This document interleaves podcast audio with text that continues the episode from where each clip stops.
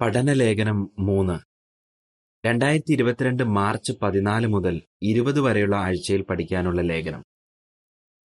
യേശു കരഞ്ഞതിൽ നിന്ന് നമുക്ക് എന്തു പഠിക്കാം? ആധാരവാക്യം യേശുവിന്റെ കണ്ണ് നിറഞ്ഞൊഴുകി. യോഹന്നാൻ പതിനൊന്നിന്റെ മുപ്പത്തഞ്ച്. ഗീതം പതിനേഴ്. എനിക്ക് മനസ്സാണ്. ചുരുക്കം. യേശു ഇടയ്ക്കൊക്കെ കരഞ്ഞതിനെക്കുറിച്ച് ബൈബിളിൽ നമ്മൾ വായിക്കുന്നുണ്ട്. അത്തരം മൂന്ന് സന്ദർഭങ്ങളെക്കുറിച്ചും നമുക്ക് അതിൽ നിന്ന് എന്ത് പഠിക്കാമെന്നും ഈ ലേഖനത്തിലൂടെ കാണും. ഒന്നു മുതൽ മൂന്ന് വരെയുള്ള ഖണ്ഡികകൾ. ചോദ്യം. നമ്മൾ കരയാൻ ഇടയായേക്കാവുന്ന ചില സാഹചര്യങ്ങൾ ഏതൊക്കെയാണ്? നിങ്ങൾ എപ്പോഴാണ് അവസാനമായി കരഞ്ഞത്? ഇടയ്ക്കൊക്കെ സന്തോഷം കൊണ്ട് നമ്മൾ കരയാറുണ്ട്. എന്നാൽ മിക്കപ്പോഴും കരയുന്നത് സങ്കടം വരുമ്പോഴാണ്. ഉദാഹരണത്തിന് പ്രിയപ്പെട്ട ആരെങ്കിലും മരിക്കുമ്പോൾ നമ്മൾ കരയും. ഐക്യനാടുകളിൽ നിന്നുള്ള ലോറൽ സഹോദരി പറയുന്നു എന്റെ മോളെ നഷ്ടപ്പെട്ടപ്പോൾ അതിന്റെ വേദന എനിക്ക് ഒട്ടും താങ്ങാനായില്ല. എന്നെ ആശ്വസിപ്പിക്കാൻ ആർക്കും കഴിയില്ലെന്ന് തോന്നിപ്പോയി. സങ്കടം കൊണ്ട് എന്റെ ഹൃദയം പൊട്ടിപ്പോകുമെന്ന് ഞാൻ ഓർത്തു. മറ്റു ചില കാരണങ്ങൾ കൊണ്ടും നമ്മൾ ചിലപ്പോൾ കരഞ്ഞേക്കാം. ജപ്പാനിലെ ഒരു മുൻനിര സേവികയായ ഹിരോമി സഹോദരി പറയുന്നു ബൈബിൾ സന്ദേശം കേൾക്കാൻ ആളുകൾക്ക് താല്പര്യമില്ലെന്ന് കാണുമ്പോൾ ഇടയ്ക്കൊക്കെ എനിക്ക് സങ്കടം വരാറുണ്ട്. ചിലപ്പോൾ ഞാൻ കണ്ണീരോടെ യഹോവയോട് പറയും സത്യമറിയാൻ ശരിക്കും ആഗ്രഹമുള്ളവരെ കണ്ടെത്താൻ സഹായിക്കണേ എന്ന്. ഈ സഹോദരിമാർക്ക് തോന്നിയതുപോലെ നമ്മളിൽ പലർക്കും തോന്നാറുണ്ട് ശരിയല്ലേ? സന്തോഷത്തോടെ യഹോവയെ സേവിക്കാനാണ് നമ്മൾ ആഗ്രഹിക്കുന്നത്. പക്ഷെ ചിലപ്പോൾ കണ്ണീരോടെയായിരിക്കും സേവിക്കുന്നത്.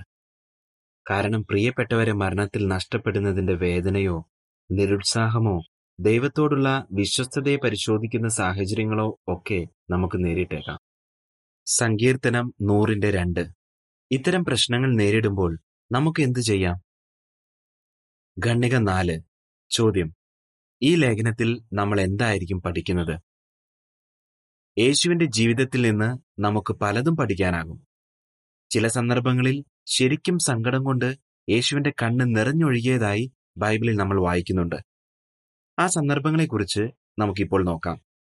അതിൽ നിന്ന് യേശുവിനെക്കുറിച്ചും പിതാവായ യഹോവയെക്കുറിച്ചും എന്തു പഠിക്കാമെന്നും നമ്മൾ കാണും. കൂടാതെ സങ്കടപ്പെടുത്തുന്ന സാഹചര്യങ്ങളിലൂടെ കടന്നു പോകുമ്പോൾ നമുക്ക് എന്ത് ചെയ്യാമെന്നും പഠിക്കും. കൂട്ടുകാരെ ഓർത്ത് കരഞ്ഞു. ഖണ്ണിക അഞ്ച്. ചോദ്യം. യോഹനാൻ പതിനൊന്നിന്റെ മുപ്പത്തിരണ്ട് മുതൽ മുപ്പത്തിയാറിലെ വിവരണത്തിൽ നിന്ന് യേശുവിനെക്കുറിച്ച് എന്തു മനസ്സിലാക്കാം?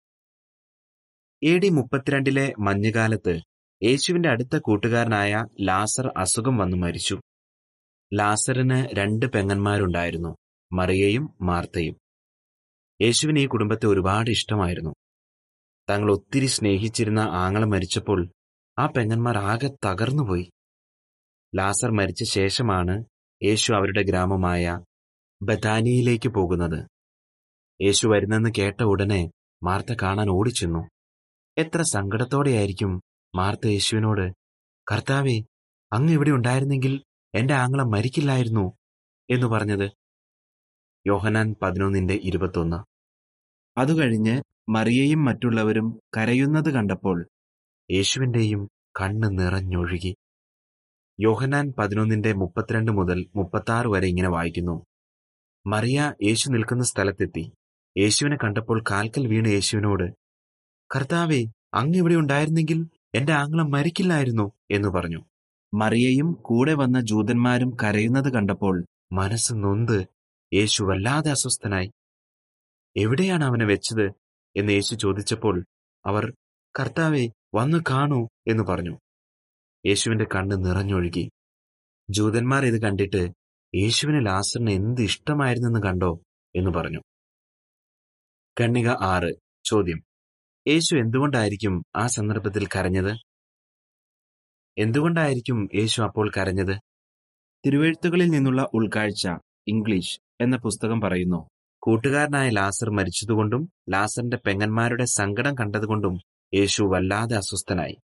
യേശുവിന്റെ കണ്ണ് നിറഞ്ഞൊഴുകി. അസുഖം വന്നപ്പോൾ ലാസർ എത്ര വേദന സഹിച്ചിരിക്കാമെന്നും താൻ പെട്ടെന്ന് തന്നെ മരിക്കുമെന്ന് മനസ്സിലായപ്പോൾ ആ പ്രിയ കൂട്ടുകാരൻ എത്രമാത്രം വിഷമിച്ചിട്ടുണ്ടാകുമെന്നും യേശു ചിന്തിച്ചിരിക്കാം ഇനി തങ്ങളുടെ ആങ്ങളെ മരിച്ചപ്പോൾ മറിയയ്ക്കും മാർത്തയ്ക്കും എത്ര സങ്കടമായെന്ന് കണ്ടതും യേശുവിനെ വിഷമിപ്പിച്ചിട്ടുണ്ട്. ഒരടുത്ത കൂട്ടുകാരനോ ഒരു കുടുംബാംഗമോ മരിച്ചപ്പോൾ നിങ്ങൾക്കും അതുപോലെ സങ്കടം തോന്നിക്കാണും. ഈ സംഭവത്തിൽ നിന്നും നമുക്ക് പഠിക്കാനാകുന്ന മൂന്ന് പാഠങ്ങൾ നോക്കാം. ഖണ്ഡിക ഏഴ്. ചോദ്യം. തന്റെ കൂട്ടുകാരെ ഓർത്ത് യേശു കണ്ണീരൊഴുക്കിയതിൽ നിന്ന് യഹോവയെക്കുറിച്ച് നമുക്ക് എന്തു മനസ്സിലാക്കാം?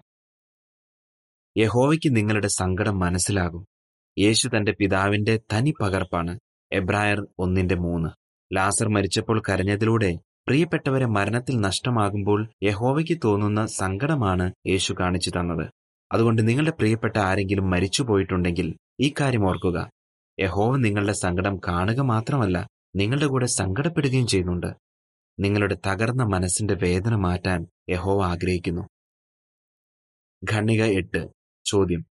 നമ്മുടെ പ്രിയപ്പെട്ടവരെ യേശു തിരികെ ജീവനിലേക്ക് കൊണ്ടുവരുമെന്ന് നമുക്ക് എന്തുകൊണ്ട് വിശ്വസിക്കാം? നിങ്ങളുടെ പ്രിയപ്പെട്ടവരെ തിരികെ ജീവനിലേക്ക് കൊണ്ടുവരാൻ യേശു ഒരുപാട് ആഗ്രഹിക്കുന്നു. യേശു കരയുന്നതിന് തൊട്ടു മുമ്പ് മാർത്തയ്ക്ക് ഈ ഉറപ്പ് കൊടുത്തു. നിന്റെ ആങ്ങള എഴുന്നേറ്റ് വരും. യേശു പറഞ്ഞത് മാർത്ത വിശ്വസിച്ചു. യോഹന്നാൻ പതിനൊന്നിന്റെ ഇരുപത്തിമൂന്ന് മുതൽ ഇരുപത്തിയേഴ് വരെ. യഹോവയുടെ വിശ്വസ്തയായ ഒരു ആരാധികയായിരുന്ന മാർത്തയ്ക്ക് നൂറ്റാണ്ടുകൾക്ക് മുമ്പ് പ്രവാചകന്മാരായ ഏലിയയും ഏലീശയും മരിച്ചവരെ ഉയർപ്പിച്ച കാര്യം അറിയാമായിരുന്നു. ഇനി യേശു ആളുകളെ ഉയർപ്പിച്ചതിനെക്കുറിച്ചും മാർത്ത കേട്ടിട്ടുണ്ടായിരുന്നിരിക്കണം. മരിച്ചുപോയ പ്രിയപ്പെട്ടവരെ കാണാനാകുമെന്ന് നിങ്ങൾക്കും വിശ്വസിക്കാം. കാരണം മരിച്ചവരെ ജീവനിലേക്ക് കൊണ്ടുവരാൻ വേണ്ടി യേശു കാത്തിരിക്കുകയാണ്. ലാസർ മരിച്ചപ്പോൾ സങ്കടത്തിലായ തന്റെ കൂട്ടുകാരെ ആശ്വസിപ്പിക്കുന്ന സമയത്ത് യേശു കരഞ്ഞതിൽ നിന്ന് നമുക്കത് മനസ്സിലാക്കാം. ഗണ്ണിക ഒമ്പത്. ചോദ്യം. യേശുവിനെ പോലെ വേർപാടിന്റെ വേദന അനുഭവിക്കുന്നവരെ നമുക്ക് എങ്ങനെ സഹായിക്കാം? ഒരു ഉദാഹരണം പറയുക. വേർപാടിന്റെ വേദനയിലായിരിക്കുന്നവരെ സഹായിക്കുക. യേശു മാർത്തയുടെയും മറിയയുടെയും കൂടെ കരയുക മാത്രമല്ല ചെയ്തത്. അവർക്ക് പറയാനുള്ളത് കേൾക്കുകയും അവരെ ആശ്വസിപ്പിക്കുകയും ചെയ്തു. പ്രിയപ്പെട്ടവരുടെ വേർപാടിൽ വേദനിക്കുന്നവരുടെ കാര്യത്തിൽ നമുക്കും അതുതന്നെ ചെയ്യാം. ഓസ്ട്രേലിയയിൽ താമസിക്കുന്ന ഡാൻ എന്നു പേരുള്ള ഒരു മൂപ്പം പറയുന്നു എന്റെ ഭാര്യ മരിച്ചു കഴിഞ്ഞപ്പോൾ എനിക്ക് മറ്റുള്ളവരുടെ സഹായം വേണമായിരുന്നു. രാത്രിയെന്നോ പകലെന്നോ ഇല്ലാതെ ഞാൻ പറയുന്നതെല്ലാം കേട്ടിരിക്കാൻ പല സഹോദരങ്ങളും തയ്യാറായി. പലപ്പോഴും ഞാൻ അവരുടെ മുന്നിലിരുന്ന് പൊട്ടിക്കരഞ്ഞിട്ടുണ്ട്. അവർ എന്റെ കാറ് കഴുകാനും സാധനങ്ങൾ വാങ്ങിത്തരാനും ഭക്ഷണം ഉണ്ടാക്കാനും ഒക്കെ മനസ്സോടെ മുന്നോട്ട് വന്നു. ചിലപ്പോഴൊക്കെ തനിയെ അതൊന്നും ചെയ്യാൻ എനിക്ക് പറ്റില്ലായിരുന്നു. ഇനി മിക്കപ്പോഴും അവർ എന്റെ കൂടെ ഇരുന്ന് പ്രാർത്ഥിക്കുമായിരുന്നു. അങ്ങനെ അവർ യഥാർത്ഥ സ്നേഹിതരും കഷ്ടതകളുടെ സമയത്ത് കൂടപ്പിറപ്പുമാണെന്ന് തെളിയിച്ചു. സുഭാഷിതങ്ങൾ പതിനേഴിന്റെ പതിനേഴ്. അഞ്ചു മുതൽ ഒമ്പത് വരെയുള്ള ഗണ്ണികകളുമായി ബന്ധപ്പെട്ട ചിത്രത്തിന്റെ വിവരണമാണ് ഇനി വായിക്കുന്നത്. മറിയയെയും മാർത്തയെയും യേശു ആശ്വസിപ്പിച്ചു. വേർപാടിന്റെ വേദന അനുഭവിക്കുന്നവർക്ക് വേണ്ടി നമുക്കും അതുതന്നെ ചെയ്യാം. ചിത്രക്കുറിപ്പ് ഇങ്ങനെ വായിക്കുന്നു. യേശു ചെയ്തതുപോലെ വേർപാടിന്റെ വേദന അനുഭവിക്കുന്നവരെ സഹായിക്കുക. അയൽക്കാരെ ഓർത്ത് കരഞ്ഞു. ഖണ്ണിക പത്ത് ചോദ്യം. ലൂക്കോസ് പത്തൊമ്പതിന്റെ മുപ്പത്തിയാറ് മുതൽ നാൽപ്പതിൽ ഏത് സംഭവത്തെക്കുറിച്ചാണ് പറഞ്ഞിരിക്കുന്നത്? തുടർന്ന് എന്തു സംഭവിച്ചു? എ ഡി മുപ്പത്തിമൂന്ന് നീസാൻ ഒമ്പതിന് യേശു എരുഷ്ലേമിലെത്തി യേശു നഗരത്തിനടുത്തെത്തിയപ്പോൾ ആളുകൾ യേശുവിനെ തങ്ങളുടെ രാജാവായി സ്വീകരിക്കാൻ വേണ്ടി അവരുടെ പുറങ്കുപ്പായങ്ങൾ വഴിയിൽ വിരിച്ചു. എല്ലാവരും വലിയ സന്തോഷത്തിലായിരുന്നു. ലൂക്കോസ് പത്തൊമ്പതിന്റെ മുപ്പത്തിയാറ് മുതൽ നാൽപ്പത് വരെ ഇങ്ങനെ വായിക്കുന്നു. യേശു മുന്നോട്ട് നീങ്ങിയപ്പോൾ അവർ അവരുടെ പുറംകുപ്പായങ്ങൾ വഴിയിൽ വിരിച്ചു. ഒലിവുമലയിൽ നിന്ന് താഴേക്ക് ഇറങ്ങുന്ന വഴിയുടെ അടുത്ത് യേശു എത്തിയപ്പോൾ ശിഷ്യന്മാരുടെ ആ വലിയ കൂട്ടം ഒന്നിച്ച് അവർ കണ്ട എല്ലാ അത്ഭുതങ്ങളും കാരണം സന്തോഷത്തോടെ ദൈവത്തെ ഉറച്ച ശബ്ദത്തിൽ സ്തുതിച്ചു. യഹോവയുടെ നാമത്തിൽ രാജാവായി വരുന്നവൻ അനുഗ്രഹീതൻ സ്വർഗത്തിൽ സമാധാനം അത്യുന്നതങ്ങളിൽ മഹത്വം എന്ന് അവർ ആർത്തു വിളിച്ചു. എന്നാൽ ജനക്കൂട്ടത്തിലുണ്ടായിരുന്ന പരീശന്മാരിൽ ചിലർ യേശുവിനോട് ഗുരുവേ അങ്ങയുടെ ശിഷ്യന്മാരെ ശകാരിക്കുക എന്ന് പറഞ്ഞു. എന്നാൽ യേശു പറഞ്ഞു ഒരു കാര്യം ഞാൻ പറയാം. ഇവർ മിണ്ടാതിരുന്നാൽ ഈ കല്ലുകൾ ആർത്തു വിളിക്കും. എന്നാൽ ശിഷ്യന്മാർ ഒട്ടും പ്രതീക്ഷിക്കാത്ത ഒരു കാര്യമാണ് തുടർന്ന് സംഭവിച്ചത്. യേശു നഗരത്തിനടുത്തെത്തിയപ്പോൾ അതിനെ നോക്കി കരഞ്ഞു. എന്നിട്ട് നിറ കണ്ണുകളോടെ എരുസലേമിലെ ആളുകൾക്ക് സംഭവിക്കാൻ പോകുന്ന ദുരന്തത്തെക്കുറിച്ച് പറഞ്ഞു. ലൂക്കോസ് പത്തൊമ്പതിന്റെ നാൽപ്പത്തൊന്ന് മുതൽ നാൽപ്പത്തിനാല് വരെ. ഖണ്ണിക പതിനൊന്ന്. ചോദ്യം. യെരുശലേമിൽ താമസിക്കുന്നവരെ ഓർത്ത് യേശു കരഞ്ഞത് എന്തുകൊണ്ടാണ്? യേശുവിന്റെ മനസ്സ് വേദനിക്കാൻ കാരണമുണ്ടായിരുന്നു. കാര്യം അവർ തന്നെ സന്തോഷത്തോടെ സ്വീകരിക്കുന്നുണ്ടെങ്കിലും അവിടെയുള്ള ജൂതന്മാരിൽ മിക്കവരും ദൈവരാജ്യ സന്ദേശം കേൾക്കാനോ അതനുസരിച്ച് പ്രവർത്തിക്കാനോ തയ്യാറാകില്ലെന്ന് യേശുവിന് അറിയാമായിരുന്നു അതുകൊണ്ട് തന്നെ എരുസ്ലേം നശിപ്പിക്കപ്പെടുകയും ആരെങ്കിലും ആ നാശത്തെ അതിജീവിച്ചാൽ അവർ ബന്ദികളായി പോകേണ്ടി വരികയും ചെയ്യുമായിരുന്നു. യേശു പറഞ്ഞതുപോലെ തന്നെ മിക്കവരും യേശുവിനെ തള്ളിക്കളഞ്ഞു. നിങ്ങളുടെ പ്രദേശത്ത് മിക്ക ആളുകളും ദൈവരാജ്യ സന്ദേശത്തോട് എങ്ങനെയാണ് പ്രതികരിക്കുന്നത്? വളരെ കുറച്ചുപേർ മാത്രമേ സത്യം സ്വീകരിക്കാൻ തയ്യാറാകുന്നുള്ളൂ? എങ്കിൽ യേശുവിന്റെ കണ്ണീരിൽ നിന്ന് നിങ്ങൾക്ക് ചില കാര്യങ്ങൾ പഠിക്കാനാകും. മൂന്ന് പാഠങ്ങളെക്കുറിച്ച് നമുക്കിപ്പോൾ നോക്കാം. ഖണ്ണിക പന്ത്രണ്ട്. ചോദ്യം. തന്റെ അയൽക്കാരെ ഓർത്ത് യേശു കരഞ്ഞതിൽ നിന്ന് യഹോവയെക്കുറിച്ച് നമുക്കെന്തു പഠിക്കാം? യഹോവയ്ക്ക് ആളുകളെക്കുറിച്ച് ചിന്തയുണ്ട്. യേശു കരഞ്ഞതിൽ നിന്നും യഹോവയ്ക്ക് ആളുകളെക്കുറിച്ച് എത്രമാത്രം ചിന്തയുണ്ടെന്ന് നമുക്ക് മനസ്സിലാക്കാം. ആരും നശിച്ചു പോകാതെ എല്ലാവരും മാനസാന്തരപ്പെടാനാണ് ദൈവം ആഗ്രഹിക്കുന്നത്. രണ്ട് പത്രോസ് മൂന്നിന്റെ ഒമ്പത്. ദൈവരാജ്യത്തിന്റെ സന്തോഷ വാർത്തയെക്കുറിച്ച് പഠിക്കാൻ ആളുകളെ സഹായിക്കുന്നതിന് നമുക്ക് കഴിവിന്റെ പരമാവധി ശ്രമിക്കാം. അങ്ങനെ അയൽക്കാരോട് സ്നേഹമുണ്ടെന്ന് നമുക്കും തെളിയിക്കാം. അടിക്കുറിപ്പ് ഇങ്ങനെ വായിക്കുന്നു. മത്തായി ഇരുപത്തിരണ്ടിന്റെ മുപ്പത്തി ഒൻപതിൽ അയൽക്കാരൻ എന്ന് പരിഭാഷപ്പെടുത്തിയിരിക്കുന്ന ഗ്രീക്ക് പദം അടുത്ത് താമസിക്കുന്ന ആളെ മാത്രമല്ല ഉദ്ദേശിക്കുന്നത്. ഒരാൾ ഏതെല്ലാം വ്യക്തികളുമായി ഇടപെടുന്നോ അവരെല്ലാം അയാളുടെ അയൽക്കാരാണ്. അടിക്കുറിപ്പ് ഇവിടെ തീരുന്നു. പതിമൂന്നും പതിനാലും ഖണ്ണികകൾ ചോദ്യം. യേശു എങ്ങനെയാണ് ആളുകളോട് അനുകമ്പ കാണിച്ചത്?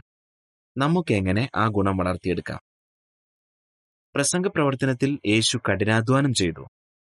കിട്ടുന്ന എല്ലാ അവസരങ്ങളിലും ആളുകളെ പഠിപ്പിക്കാൻ തയ്യാറായിക്കൊണ്ട് അവരോട് സ്നേഹമുണ്ടെന്ന് യേശു തെളിയിച്ചു. എന്താണ് അതിന് പ്രേരിപ്പിച്ചത്? ആളുകളോട് തോന്നിയ അനുകമ്പ. ചില സന്ദർഭങ്ങളിൽ ഒരുപാട് പേർ യേശു പറയുന്നത് കേൾക്കാൻ വന്നിട്ട് യേശുവിനും ശിഷ്യന്മാർക്കും ഭക്ഷണം കഴിക്കാൻ പോലും പറ്റിയില്ല. മർക്കോസ് മൂന്നിന്റെ ഇരുപത്. ഇനി ഒരു മനുഷ്യൻ രാത്രിയിൽ സംസാരിക്കാൻ ആഗ്രഹിച്ചപ്പോൾ യേശു അതിനും തയ്യാറായി. യേശു പറയുന്നത് കേൾക്കാൻ മനസ്സ് കാണിച്ച മിക്കവരും ശിഷ്യന്മാരായി തീർന്നില്ല. എന്നാൽ അവർക്കെല്ലാവർക്കും ദൈവരാജ്യ സന്ദേശം കേൾക്കാനുള്ള അവസരം കിട്ടി. ഇന്നും എല്ലാവരോടും സന്തോഷവാർത്ത അറിയിച്ചുകൊണ്ട് സമഗ്രമായി സാക്ഷീകരിക്കാൻ നമ്മൾ ആഗ്രഹിക്കുന്നു. അതിന് പ്രസംഗപ്രവർത്തനം ചെയ്യുന്ന രീതികൾക്ക് നമ്മൾ ചില മാറ്റങ്ങൾ വരുത്തേണ്ടതുണ്ടായിരിക്കാം. വേണ്ട മാറ്റങ്ങൾ വരുത്താൻ തയ്യാറാകുക. നമ്മൾ എപ്പോഴും ഒരേ സമയത്ത് തന്നെയാണ് പ്രസംഗപ്രവർത്തനം ചെയ്യുന്നതെങ്കിൽ ബൈബിൾ പഠിക്കാൻ താല്പര്യമുള്ള ചിലരെ കണ്ടെത്താൻ കഴിയാതെ വന്നേക്കാം. മെറ്റിൽഡ എന്നു പേരുള്ള ഒരു മുൻനിര സേവിക പറയുന്നു ഞാനും ഭർത്താവും വ്യത്യസ്ത സമയങ്ങളിൽ ആളുകളെ കണ്ടെത്താൻ ശ്രമിക്കുന്നു.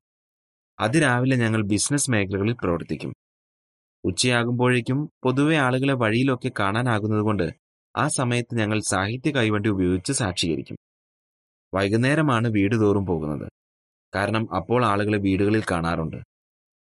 നമ്മുടെ സൗകര്യം നോക്കി പ്രസംഗപ്രവർത്തനം ചെയ്യുന്നതിന് പകരം കൂടുതൽ ആളുകളെ കണ്ടെത്താൻ കഴിയുന്ന സമയത്ത് അത് ചെയ്യാൻ തയ്യാറാകണം. അങ്ങനെ ചെയ്യുന്നെങ്കിൽ യഹോവയ്ക്ക് സന്തോഷമാകും. പതിമൂന്നും പതിനാലും ഖണ്ഡികകളുമായി ബന്ധപ്പെട്ട ചിത്രത്തിന്റെ വിവരണമാണ് ഇനി വായിക്കുന്നത്. രാത്രിയിൽ നിക്കോദേമോസിനെ പഠിപ്പിക്കാൻ യേശു തയ്യാറായി. അതുപോലെ ആളുകൾക്ക് സൗകര്യമുള്ള സമയത്ത് നമ്മൾ അവരെ ബൈബിൾ പഠിപ്പിക്കണം. ചിത്രക്കുറിപ്പ് ഇങ്ങനെ വായിക്കുന്നു. യേശുവിനെ പോലെ പ്രസംഗ പ്രവർത്തനത്തിനുള്ള സമയത്തിൽ മാറ്റം വരുത്താൻ തയ്യാറാകുക. പിതാവിന്റെ പേരിനെ ഓർത്ത് കരഞ്ഞു. ഖണ്ണിക പതിനഞ്ച്. ചോദ്യം. ലൂക്കോസ് ഇരുപത്തിരണ്ടിന്റെ മുപ്പത്തി ഒൻപത് മുതൽ നാൽപ്പത്തിനാല് വരെയുള്ള വാക്യങ്ങൾ അനുസരിച്ച് യേശുവിന്റെ മരണത്തിന് തൊട്ടു മുമ്പുള്ള രാത്രിയിൽ എന്തു സംഭവിച്ചു? ലൂക്കോസ് ഇരുപത്തിരണ്ടിന്റെ മുപ്പത്തി ഒൻപത് മുതൽ നാൽപ്പത്തിനാല് വരെ ഇങ്ങനെ വായിക്കുന്നു. പിന്നെ യേശു പതിവ് പോലെ ഒലിവുമലയിലേക്ക് പോയി. ശിഷ്യന്മാരും കൂടെ പോയി. അവിടെ എത്തിയപ്പോൾ യേശു അവരോട് പ്രലോഭനത്തിൽ അകപ്പെടാതിരിക്കാൻ പ്രാർത്ഥിച്ചുകൊണ്ടിരിക്കുക എന്ന് പറഞ്ഞു. പിന്നെ യേശു അവരുടെ അടുത്ത് നിന്ന് ഒരു കല്ലേറു ദൂരത്തോളം മാറി മുട്ടുകുത്തി പ്രാർത്ഥിക്കാൻ തുടങ്ങി. പിതാവേ അങ്ങേക്ക് ഇഷ്ടമെങ്കിൽ ഈ പാനപാത്രം എന്നിൽ നിന്ന് നീക്കേണമേ. എങ്കിലും എന്റെ ഇഷ്ടമല്ല അങ്ങയുടെ ഇഷ്ടം നടക്കട്ടെ. അപ്പോൾ സ്വർഗത്തിൽ നിന്നൊരു ദൂതൻ പ്രത്യക്ഷനായി യേശുവിനെ ബലപ്പെടുത്തി. എന്നാൽ കടുത്ത മനോവേദനയിലായിരുന്നതുകൊണ്ട് യേശു കൂടുതൽ തീവ്രതയോടെ പ്രാർത്ഥിച്ചുകൊണ്ടിരുന്നു. യേശുവിന്റെ വിയർപ്പ് രക്തത്തുള്ളികൾ പോലെയായി നിലത്തു വീണു എ ഡി മുപ്പത്തിമൂന്ന് നീസാൻ പതിനാലാം തീയതി രാത്രി യേശു ഗച്ഛമന തോട്ടത്തിലേക്ക് പോയി. അവിടെ വെച്ച് യഹോവയോട് പ്രാർത്ഥിച്ചു. യേശു ഉറക്കെ നിലവിളിച്ചും കണ്ണീരൊഴുക്കിയും കൊണ്ട് ഉള്ളുരുകി പ്രാർത്ഥിച്ചത് ആ സമയത്താണ്.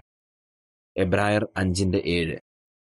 മരണത്തിന് തൊട്ടു മുമ്പുള്ള ആ രാത്രിയിൽ എന്തിനു വേണ്ടിയാണ് യേശു പ്രാർത്ഥിച്ചത്? യഹോവയോട് വിശ്വസ്തനായി നിൽക്കാനും യഹോവയുടെ ഇഷ്ടം ചെയ്യാനുമുള്ള ശക്തിക്ക് വേണ്ടി. തന്റെ മകന്റെ ആത്മാർത്ഥതയോടെയുള്ള പ്രാർത്ഥന കേട്ട യഹോവ ഒരു ദൂതനെ അയച്ച് യേശുവിനെ ശക്തിപ്പെടുത്തി. ഖണ്ണിക പതിനാറ് ചോദ്യം. ഗർച്ചമന തോട്ടത്തിൽ വെച്ച് പ്രാർത്ഥിക്കുമ്പോൾ എന്തുകൊണ്ടാണ് യേശു കരഞ്ഞത്? ഗർച്ചമന തോട്ടത്തിൽ വെച്ച് പ്രാർത്ഥിക്കുമ്പോൾ യേശു കരഞ്ഞുപോയി. അതിന് പല കാരണങ്ങളുണ്ടായിരുന്നു. ഒന്ന് ഒരു ദൈവനിന്ദകനായി ആളുകൾ തന്നെ കാണുമല്ലോ എന്ന ചിന്ത യേശുവിനെ സഹിക്കാനായില്ല. രണ്ട് വലിയൊരു ഉത്തരവാദിത്വമാണ് തന്റെ മേൽ ഉള്ളതെന്ന് യേശുവിന് അറിയാമായിരുന്നു. അതായത് യഹോവയോട് വിശ്വസ്തനായി നിന്നുകൊണ്ട് ദൈവത്തിന്റെ സത്പേരിന് വന്നിരിക്കുന്ന കളങ്കം ഇല്ലാതാക്കാനുള്ള ഉത്തരവാദിത്വം. നിങ്ങളിപ്പോൾ യഹോവയോടുള്ള നിങ്ങളുടെ വിശ്വസ്തത പരിശോധിക്കുന്ന ഒരു സാഹചര്യത്തിലൂടെ കടന്നു പോവുകയാണോ എങ്കിൽ യേശു കരഞ്ഞതിൽ നിന്ന് നിങ്ങൾക്ക് ചിലത് പഠിക്കാനാകും.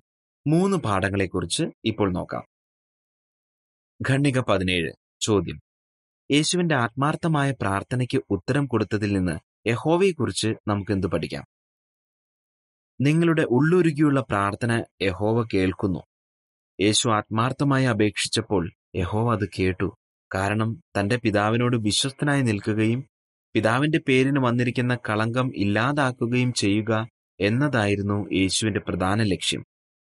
നമ്മുടെയും പ്രധാന ലക്ഷ്യം അതുതന്നെയാണെങ്കിൽ സഹായത്തിനായി യഹോവയോട് പ്രാർത്ഥിക്കുമ്പോൾ യഹോവ അതിന് ഉത്തരം തരും. പതിനഞ്ച് മുതൽ പതിനേഴ് വരെയുള്ള ഗണ്ണികളുമായി ബന്ധപ്പെട്ട ചിത്രത്തിന്റെ വിവരണമാണ് ഇനി വായിക്കുന്നത്.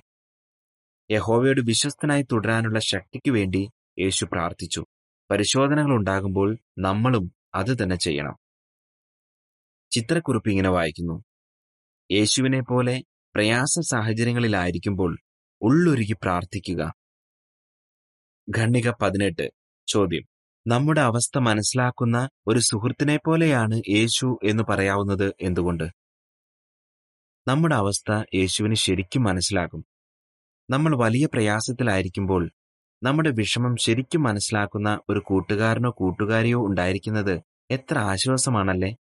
പ്രത്യേകിച്ച് ആ വ്യക്തി നമ്മുടേതുപോലുള്ള പ്രയാസങ്ങൾ അനുഭവിച്ചിട്ടുള്ള ഒരാളാണെങ്കിൽ അദ്ദേഹത്തിന് നമ്മുടെ വിഷമം മനസ്സിലാക്കാൻ എളുപ്പമായിരിക്കും.